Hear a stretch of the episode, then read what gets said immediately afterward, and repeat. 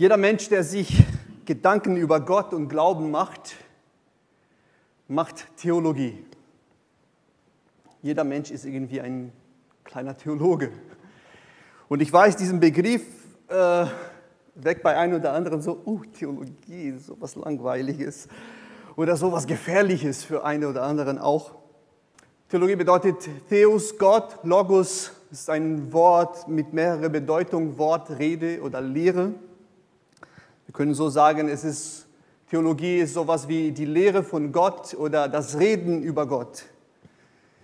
Wir reden über Gott immer wieder, sobald wir uns Gedanken über Gott und die Welt machen, Jesus und Erlösung, über Gemeinde und andere Religionen, da machen wir Theologie.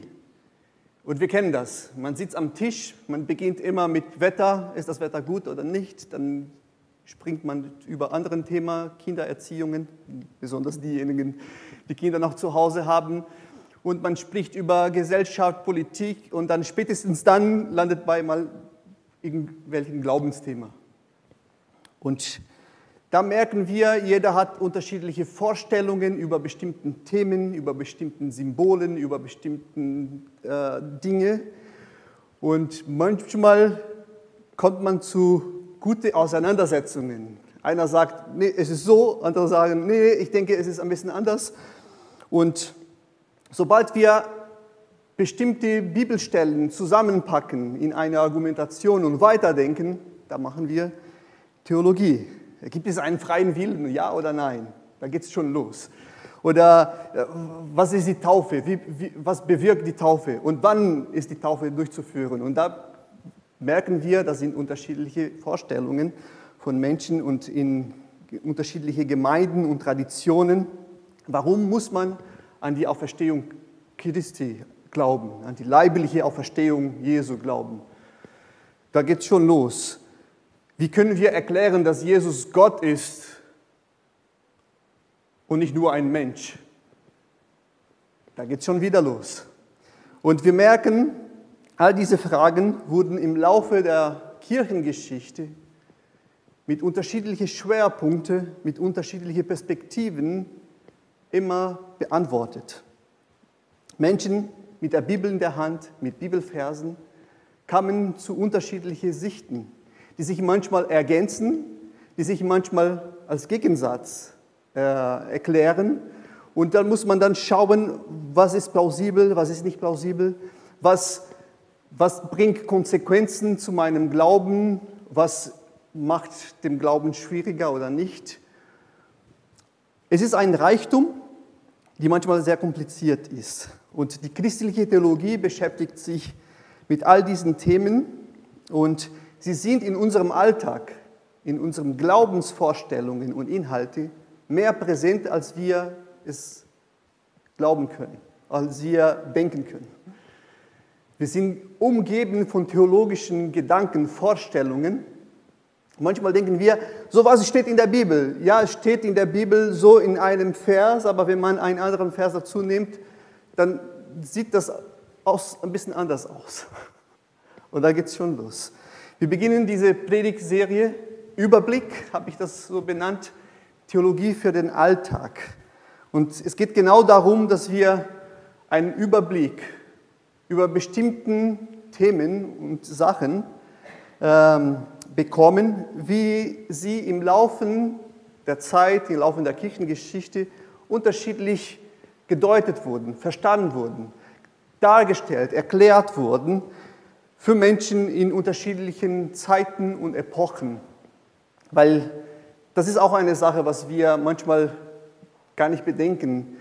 Die Umwelt, in der wir leben, den Zeitgeist, die Art und Weise, wie eine Gesellschaft aufgebaut ist, beeinflusst auch die Art und Weise, wie wir Bibeltexte, die Bibel verstehen.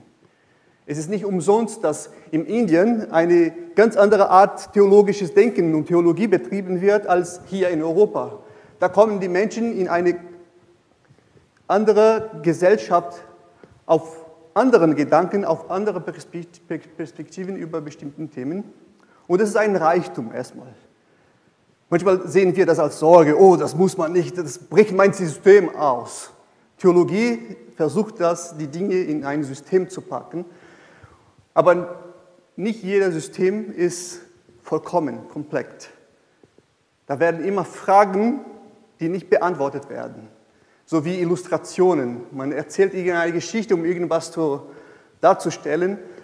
Mein Lehrer auf der Bibelschule hat gesagt, aber in jeder Vorstellung, in jedem System, in jeder Geschichte gibt es immer einen Haken. Du kannst alles nicht vollkommen darstellen. Und wir versuchen das so ein bisschen, diesen Überblick zu bekommen in diesen bestimmten Themen. Und mein Anliegen mit dieser Predigtserie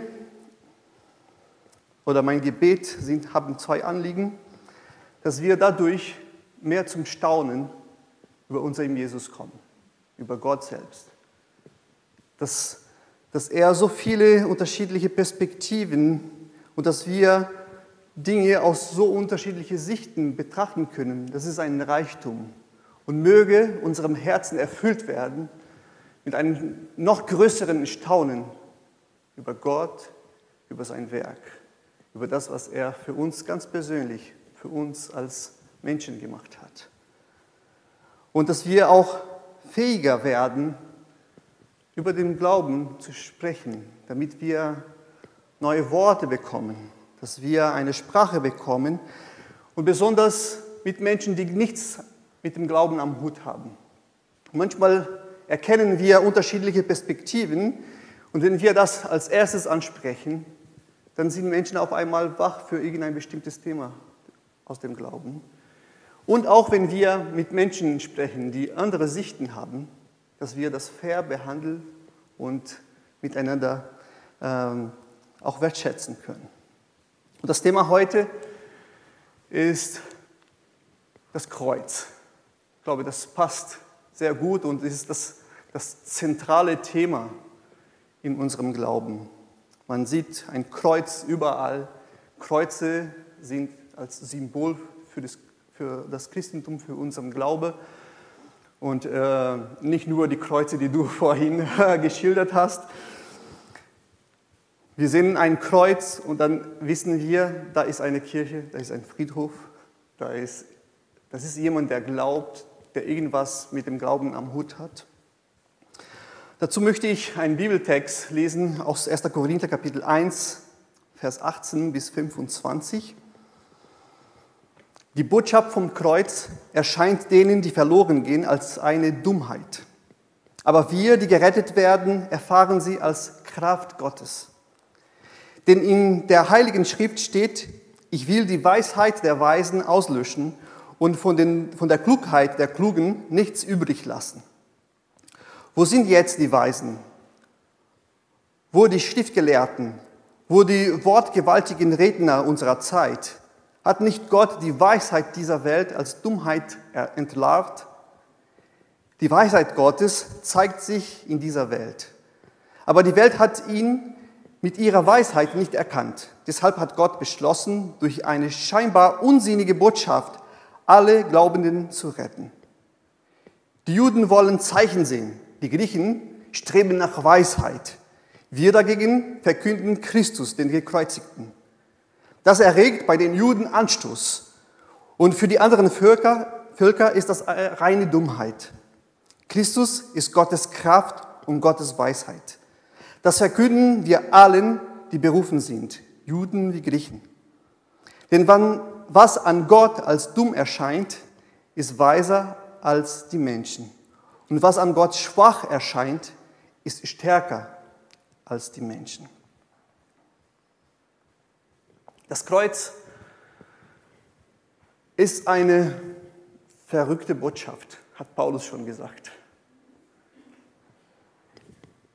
In der Zeit, als Jesus starb, war das Kreuz einfach ein Symbol für eine grausame Tat, ein Folterinstrument.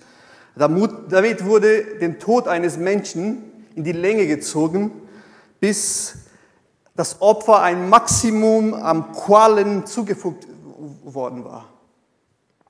Oft litt die Person tagelang den Tod an einem Kreuz.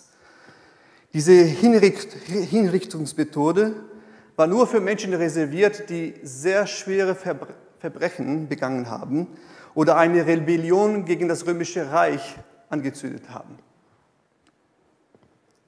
Nur Sklaven und Ausländer, römische Bürger, durften das gar nicht zu Augen bekommen. Das war Verbot in das Gesetz der Römer, dass ein römischer Bürger gekreuzt wurde. Das wurde nur für den Abscheu der Welt bestimmt. Römer sahen das als grausam. Sie selbst sollten das nicht vor Augen haben. Für die Juden, die betraten das Kreuz auch nur mit Grauen. Für sie, wer solch einen Tod erleidet, gilt als von Gott verflucht.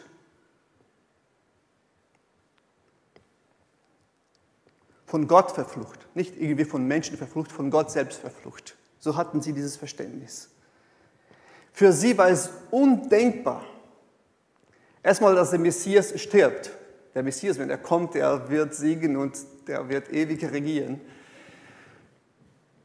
Und dass er noch schlimmer an einem Kreuz stirbt, das ist verrückt. Juden selbst hätten so eine Geschichte nie erfunden und nie erzählt, nie für wahr gehalten. Römer auch nicht, Griechen auch nicht. Und dann merken wir, geschichtlich betrachtet, hätte so eine Botschaft gar keinen Platz in der Welt, so eine Kraft zu gewinnen, wie es gewonnen hat. Ein Gott, der sich kreuzigen lässt, passt nicht in der Denkweise. So eine Geschichte wäre gleich gedämpft, wäre sie nicht wahr. Paulus schreibt, wir dagegen, Vers 23, wir dagegen verkünden Christus, den Gekreuzigten, dass er regelt bei den Juden Anstoß und für die anderen Völker ist reine Dummheit. Genau das steht im Hintergrund. Die Leute haben diese Geschichte gehört, ja, da ist ein Jesus, er ist gestorben am Kreuz und wir glauben an ihn, dass er Gottes Sohn ist. Hä? Es ist nicht nur heute so, damals war es genauso. Leute haben das nicht leichtfertig geglaubt. Leute haben sich natürlich auch damit lustig gemacht. Es gibt einen Graffito, eine Karikatur, datiert aus dem 2. Jahrhundert, gefunden an einem Wand eines Hauses in Rom. Und das ist wahrscheinlich die früheste bildliche Darstellung einer Kreuzigung. Und noch ein Bild weiter. Ungefähr das ist da zu sehen. Wurde nachgemacht. Wir sehen, da ist eine Person auf einem Kreuz mit aufgestreckten Armen und diese Person wird mit dem Kopf eines Esels dargestellt. Und links davon eine andere Person mit einem Arm hoch und unten die Worte Alexamenus se bete Theon. Alexamenus betet Gott an. Und hier sehen wir, wie der Gedanke, ein Gekreuzigter zu verehren, einfach lächerlich war, auch in der Welt damals. Es wurde als Dummheit empfunden.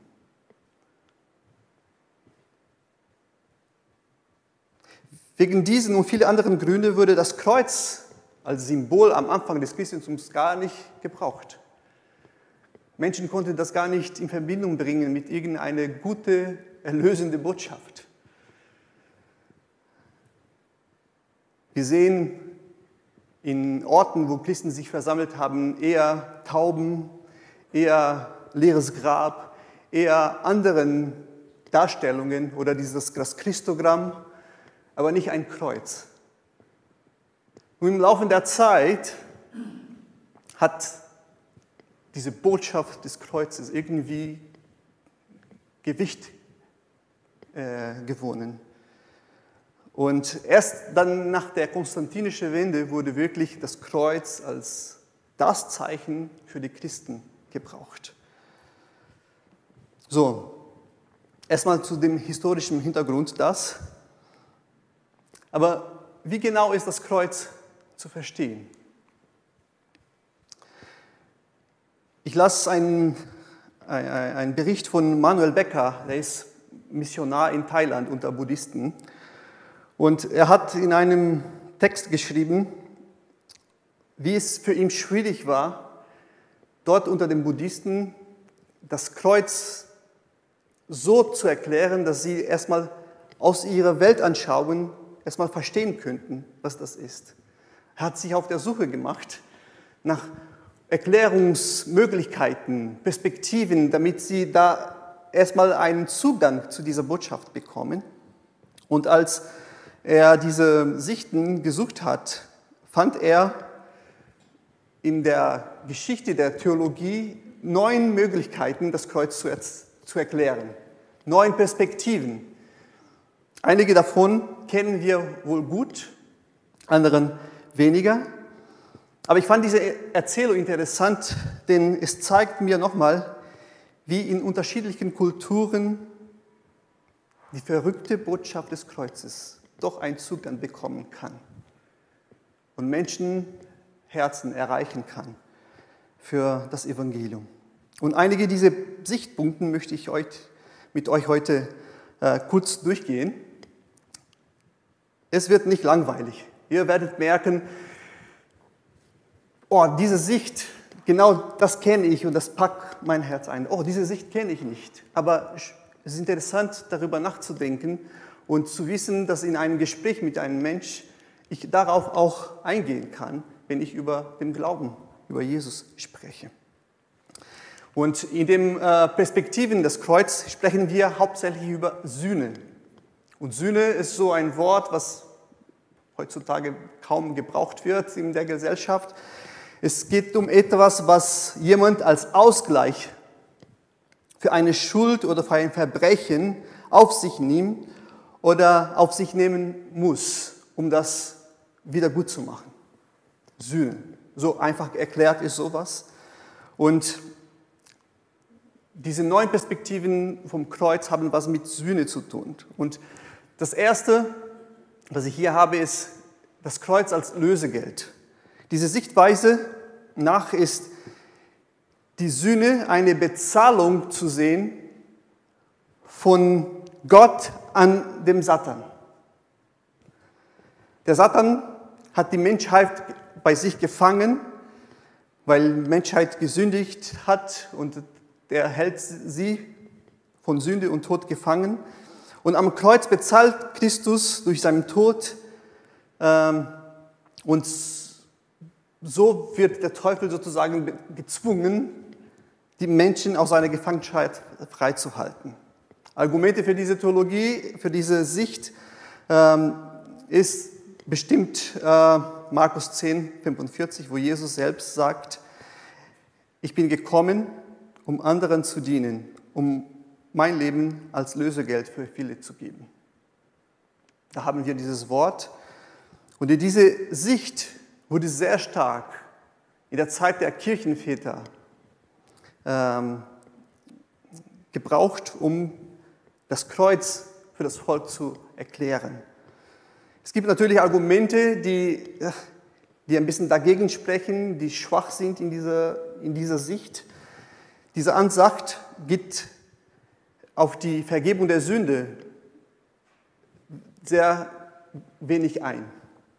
Und diese Idee, dass Gott dem Teufel ein Lösegeld bezahlen muss, führt zu einer sehr starken dualistischen Weltanschauung, als würde der Teufel genauso stark sein wie Gott. Gott muss irgendwas tun, um irgendwie den Teufel runterzukriegen. Und da merken wir, okay, diese Sicht kann man so verstehen, aber hat diesen Schwachpunkt. Wie kann es sein, dass Gott stärker ist oder dass Satan genauso stark ist wie Gott?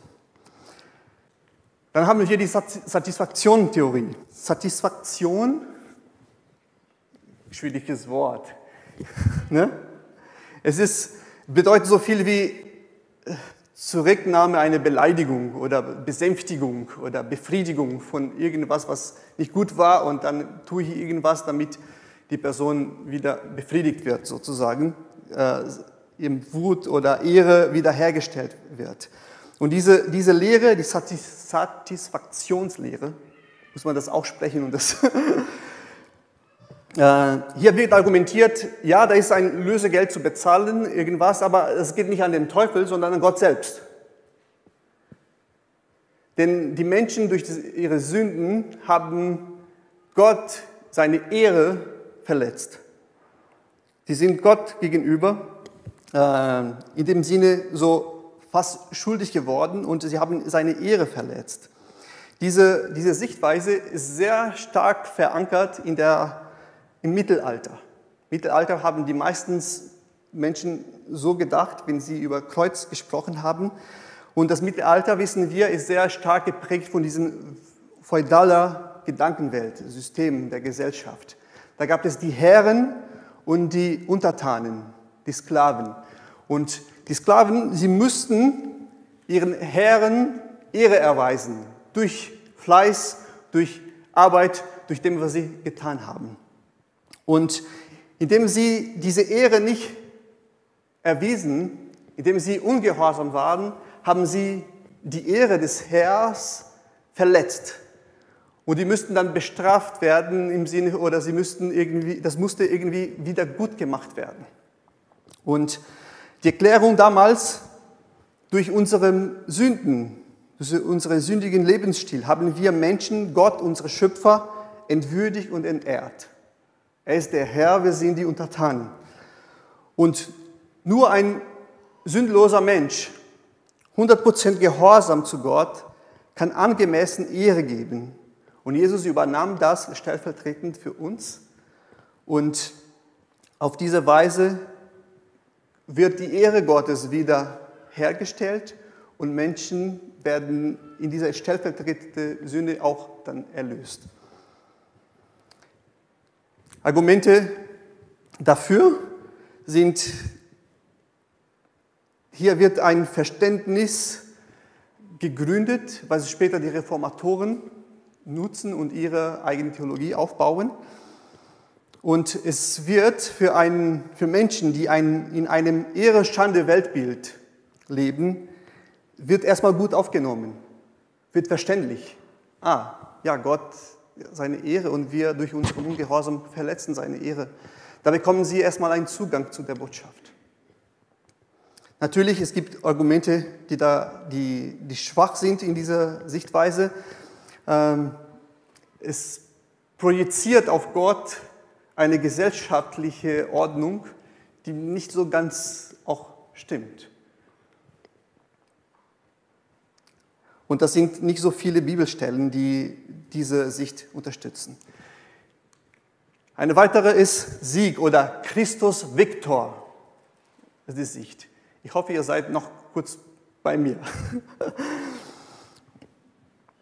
Diese Sicht argumentiert, dass das Werk Christi am Kreuz zuerst einem Sieg über die Mächte der Finsternis war.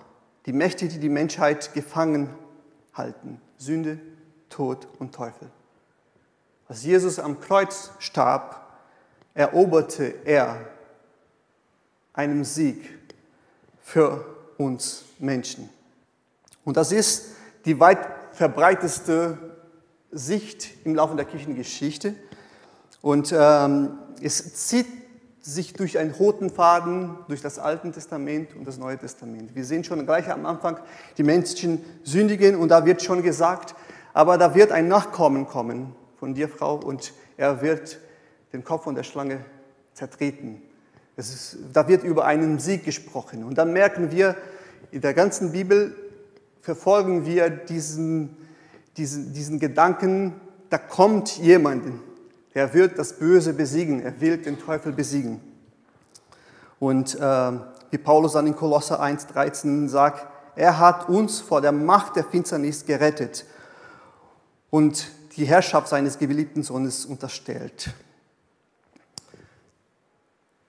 Dieser Missionar in Thailand unter den Buddhisten, er sagt, diese Sicht des Kreuzes wird bei den Buddhisten am ersten Klick. Weil genau sie leben in so einer Welt, wo sie gegen Finsternis und böse Mächte und sowas und leben. Und sie verstehen das als erstes, ah, da ist jemand, der die Macht hat, der einen Sieg für uns gewonnen hat. Natürlich, eine Schwachstelle in dieser Sicht ist, da wird kaum über Vergebung der Sünde gesprochen. Und deshalb brauchen wir eine weitere Sicht. Und das ist die Sicht, die am meisten bekannt ist, die stellvertretende Sünde. Diese Sicht wird sehr oft in Verbindung gebracht mit Martin Luther, Johannes Calvin, die Reformatoren. Und hier geht es nicht darum, Gottes Ehre wiederherzustellen, sondern das Kreuz wird als ein Ort gesehen, an dem Gott seinen Zorn gegen die menschliche Sünde entladen hat. Gott kann richten und rechtfertigen, weil Christus anstelle der Menschen ans Kreuz ging. Er bezahlte für die Strafe der Sünde. Sünde muss bestraft werden und Christus bezahlte für diese Strafe. Das Opferkult aus dem Alten Testament wird als Grundlage gebraucht. Und die Sünde der Menschen ist nach dieser Sicht Christus angerechnet und seine Gerechtigkeit auf den Menschen. Gottes Gerechtigkeit kommt auf den Menschen und Christus übernimmt unsere Sünden. Kolosser 2,14: Er hat den Schuldschein getilgt, der uns belastete, einschließlich seine Vorschriften, die gegen uns standen. Er hat ihn ans Kreuz angenagelt und damit beseitigt. Diese Sichtweise hat bestimmte Variationen, aber im Grunde erklärt sich so: Alle Menschen sind Sünder, sie verdienen eine Strafe. Jesus hat diese Strafe stellvertretend ans Kreuz auf sich genommen und dadurch Gottes Gerechtigkeit für uns errungen.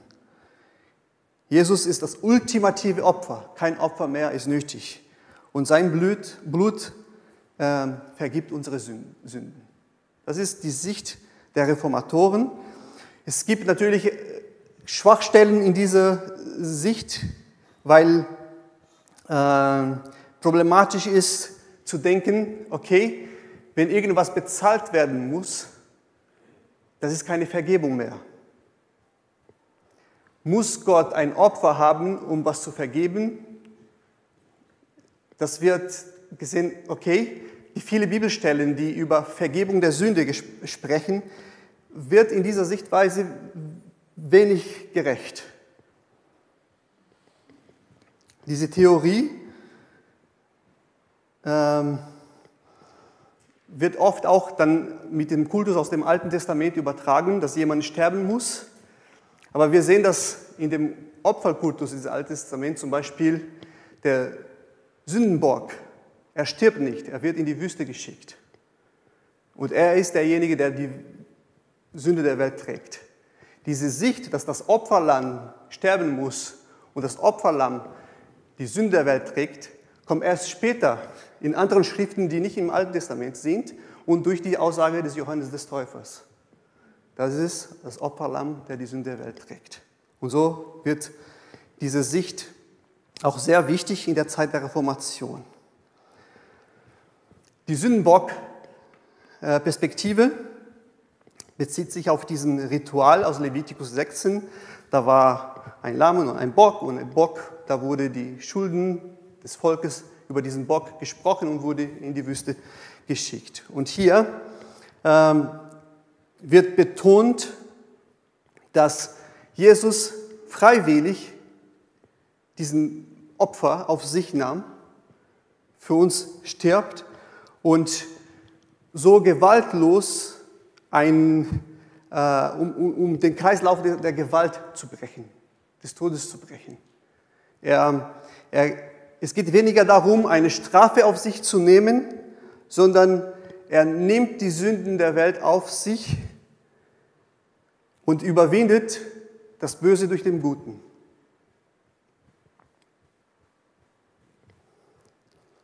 Schwachpunkte in dieser Theorie: stellvertretende Rolle Jesu und Vergebung der Sünde wird nicht so stark betont. Es gibt die Regierungsperspektive, wir sind fast durch, schau mal. Und der zentrale Gedanke in dieser Regierungsperspektive ist, dass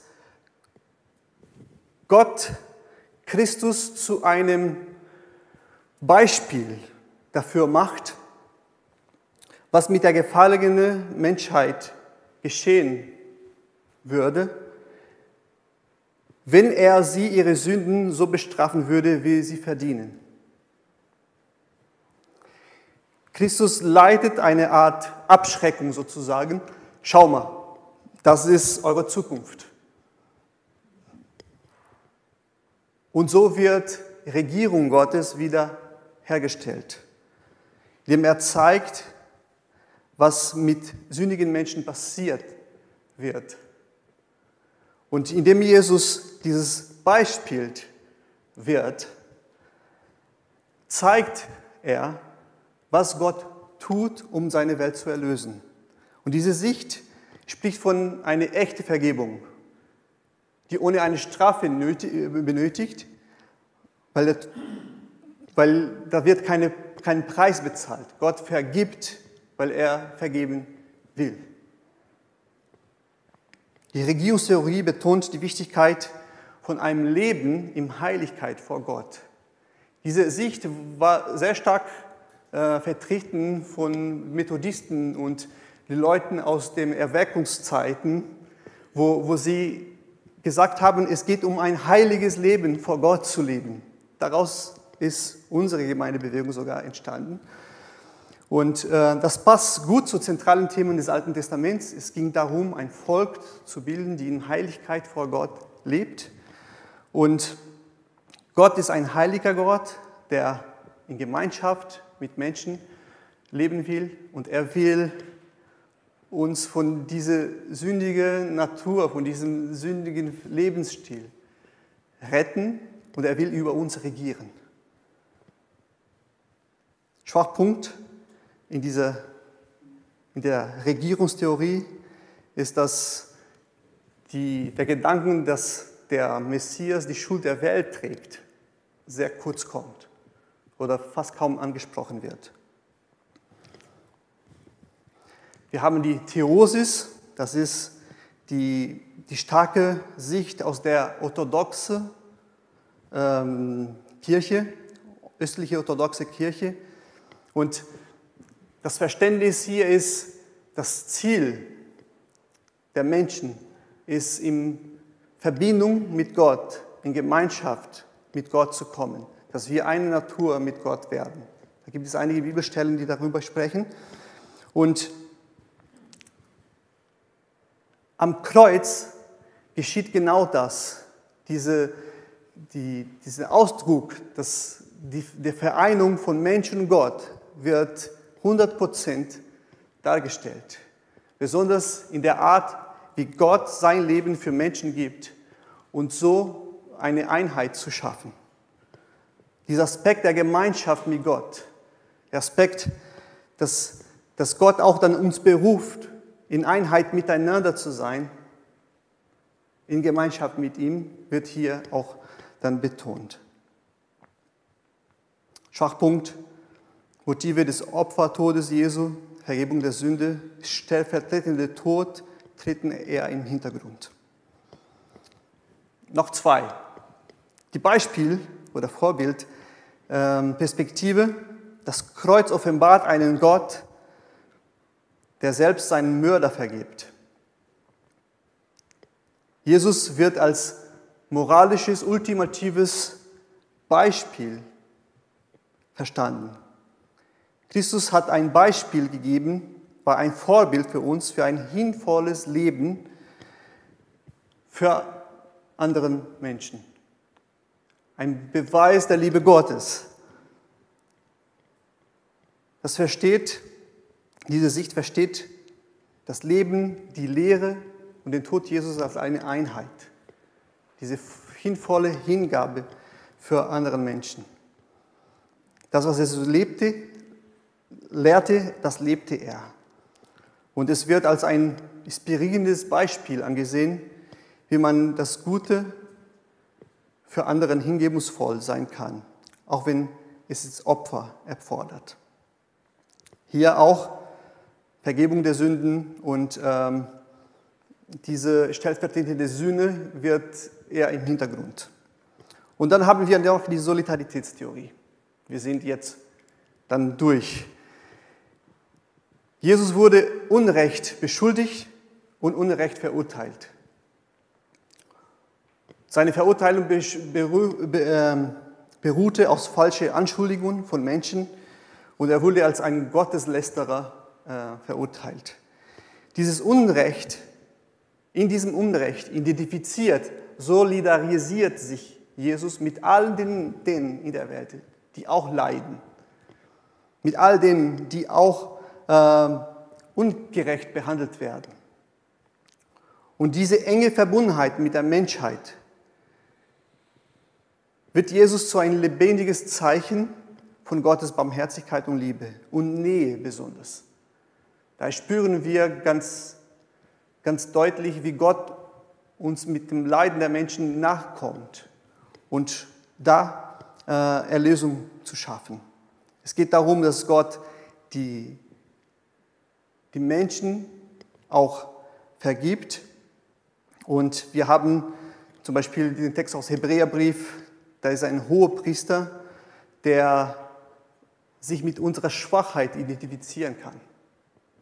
Als würde die Seligpreisungen, genau an diesem Ort, alle Seligpreisungen geschehen. Gott identifiziert sich mit den Leidenden, mit denen, die weinen, mit denjenigen, die ungerecht behandelt werden, die verfolgt werden. Und so schafft Gott, zeigt Gott, beweist er seine Liebe zu den Menschen. Das Kreuz kann man durch viele unterschiedliche Sichten, Perspektiven betrachtet werden. Wir können das so wie ein Diamant vergleichen. Wenn das Licht scheint, strahlt unterschiedlich. Und all diese Perspektiven sind wichtig für uns, einmal nur gehört zu haben, um zu wissen, darauf kann man ansprechen. Das ist auch ein Sichtpunkt, was bei den Menschen vielleicht erstmal Klick machen kann. Jede Darstellung spricht nicht alles an. Aber alle zusammen geben schon ein deutliches Bild, was das Kreuz, was der Tod Jesu für uns bedeutet, was der Tod Jesus bewirkt. Und in all diese Perspektiven, was für mich persönlich am meisten bewegt, ist Vergebung und Versöhnung. Diese zwei Sachen stehen irgendwie im Zentrum unserer Weltanschauung als Christen. Das Kreuz spricht für uns und gegen uns. Wir schauen zum Kreuz und wir können diese beiden Sachen verstehen. Es spricht gegen uns, denn am Kreuz sehen wir, wie böse und verloren die Menschheit ist, wie gottlos die Menschheit ist, wie wir getrennt von Gott sein können und sind. Und jeden, der ganz ehrlich in sich schaut, erkennt das. Diese Trennung von Gott. Gleichzeitig spricht das Kreuz für uns. So eine Mischung von Sichten und Gefühlen. Wie Paulus beschreibt, Römer 5,8, das Kreuz, Gott beweist seine Liebe zu uns, dadurch, dass Christus für uns gestorben ist. Damals waren wir noch Sünder, als wir noch Feinde waren. Gott schaut nicht erst auf Menschen und sagt, mal sehen, ob sie sich benehmen und mal sehen, ob sie gut genug sind. Er schaut auf uns und er zeigt, offenbart seine Liebe, seinen Willen, seine Entschlossenheit, uns zu erretten und zu erneuern, dich zu erneuern. Die Erlösung Gottes basiert sich nicht, indem ich zu mir schaue und sage, ich glaube, ich bin gut genug hier oder ich bin schon doch ein guter Vater oder besser mindestens als derjenige andere oder ich bin ein guter Mensch oder sowas, sondern es gründet sich in ein tiefes Bewusstsein, dass wir von Gott geliebt sind und nichts anderes. Und indem ich das annehme, zu diesem Gott schaue, allein durch Gnade, dann weiß ich, da ist das Werk des Kreuzes vollendet in mir, für mich. Und wenn meine Identität auf diesem Grund der Gnade erstmal gegründet ist, das bewegt mich, in diese Welt zu gehen, als ein Agent dieser Vergebung und Versöhnung. Als jemand, der diese Vergebung und Versöhnung verstreuen will, weitererzählen will, gestalten will. Mein Glaube wird von Wahrheit und Liebe geprägt und ich selbst werde zu einem Teil der Erlösung der Welt, wenn ich diese Vergebung in Anspruch nehme und diese Versöhnung auslebe. Warum? Weil im Zentrum meines Verständnisses, meines Glaubens, meiner Weltanschauung, im Herz meines Glaubens, da ist ein Mensch an einem Kreuz. Er hängt dort und er verzichtet auf seine Rechte. Und er vergibt sogar seine Feinde. Und die Feinde waren nicht nur die Soldaten, waren nicht nur die Priester, sondern das bist du und das bin ich. Und weil ich weiß, diese Vergebung gilt für mich, gilt für andere Menschen. Und weil ich weiß, dieser gleiche Jesus, der da seine Liebe, die Liebe Gottes beweist, mich auch herausfordert, dass ich mein eigenes Kreuz auf mich nehme und auch so ein Botschafter dieser Vergebung, dieser Versöhnung werde, dass ich mich auch selbst hingebe in der Liebe zu den anderen, das verändert die Art und Weise, wie ich meine Beziehungen gestalte, wie ich zu anderen Menschen komme. Die Art und Weise, wie ich über Glaube, wie ich über andere Dinge spreche, wie ich Menschen begegne. Und ja, Menschen werden hören und sagen, das ist irgendwie schräg, verrückt. Ja, so ist es. Die Botschaft vom Kreuz erscheint denen, die verloren gehen, als eine Dummheit. Die, die Gerechten werden, erfahren das als eine Kraft Gottes. Der Gott des Universums, der mächtigste überall, macht sich so klein und verwundbar. Für dich und für mich. Eine verrückte Botschaft. Eine Botschaft eigentlich, die eine Schwäche in unseren Augen zeigt.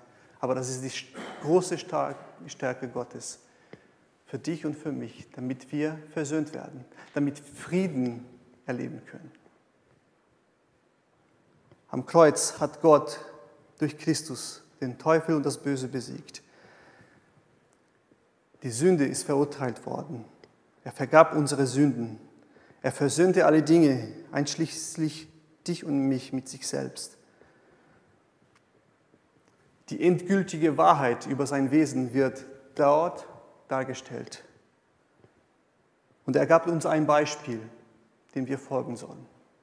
All das sehen wir am Kreuz, haben wir am Kreuz.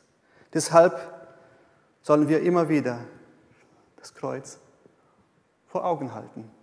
Deshalb konnte die gesellschaftlichen Umstände diese Botschaft damals nicht irgendwie gefangen halten. Das Kreuz, wenn es verkündigt wird und wenn Menschen Herzen berührt, egal aus welchen Perspektiven sie erstmal kommen, das verändert. Das bringt Vergebung, bringt Versöhnung. Es erinnert uns wie Gott ist. Es erinnert uns immer wieder über unsere Identität und es erinnert uns, wie wir die Welt begegnen sollen. Lass uns beten und für das Kreuz danken. Die Musikgruppe darf nach vorne schon kommen.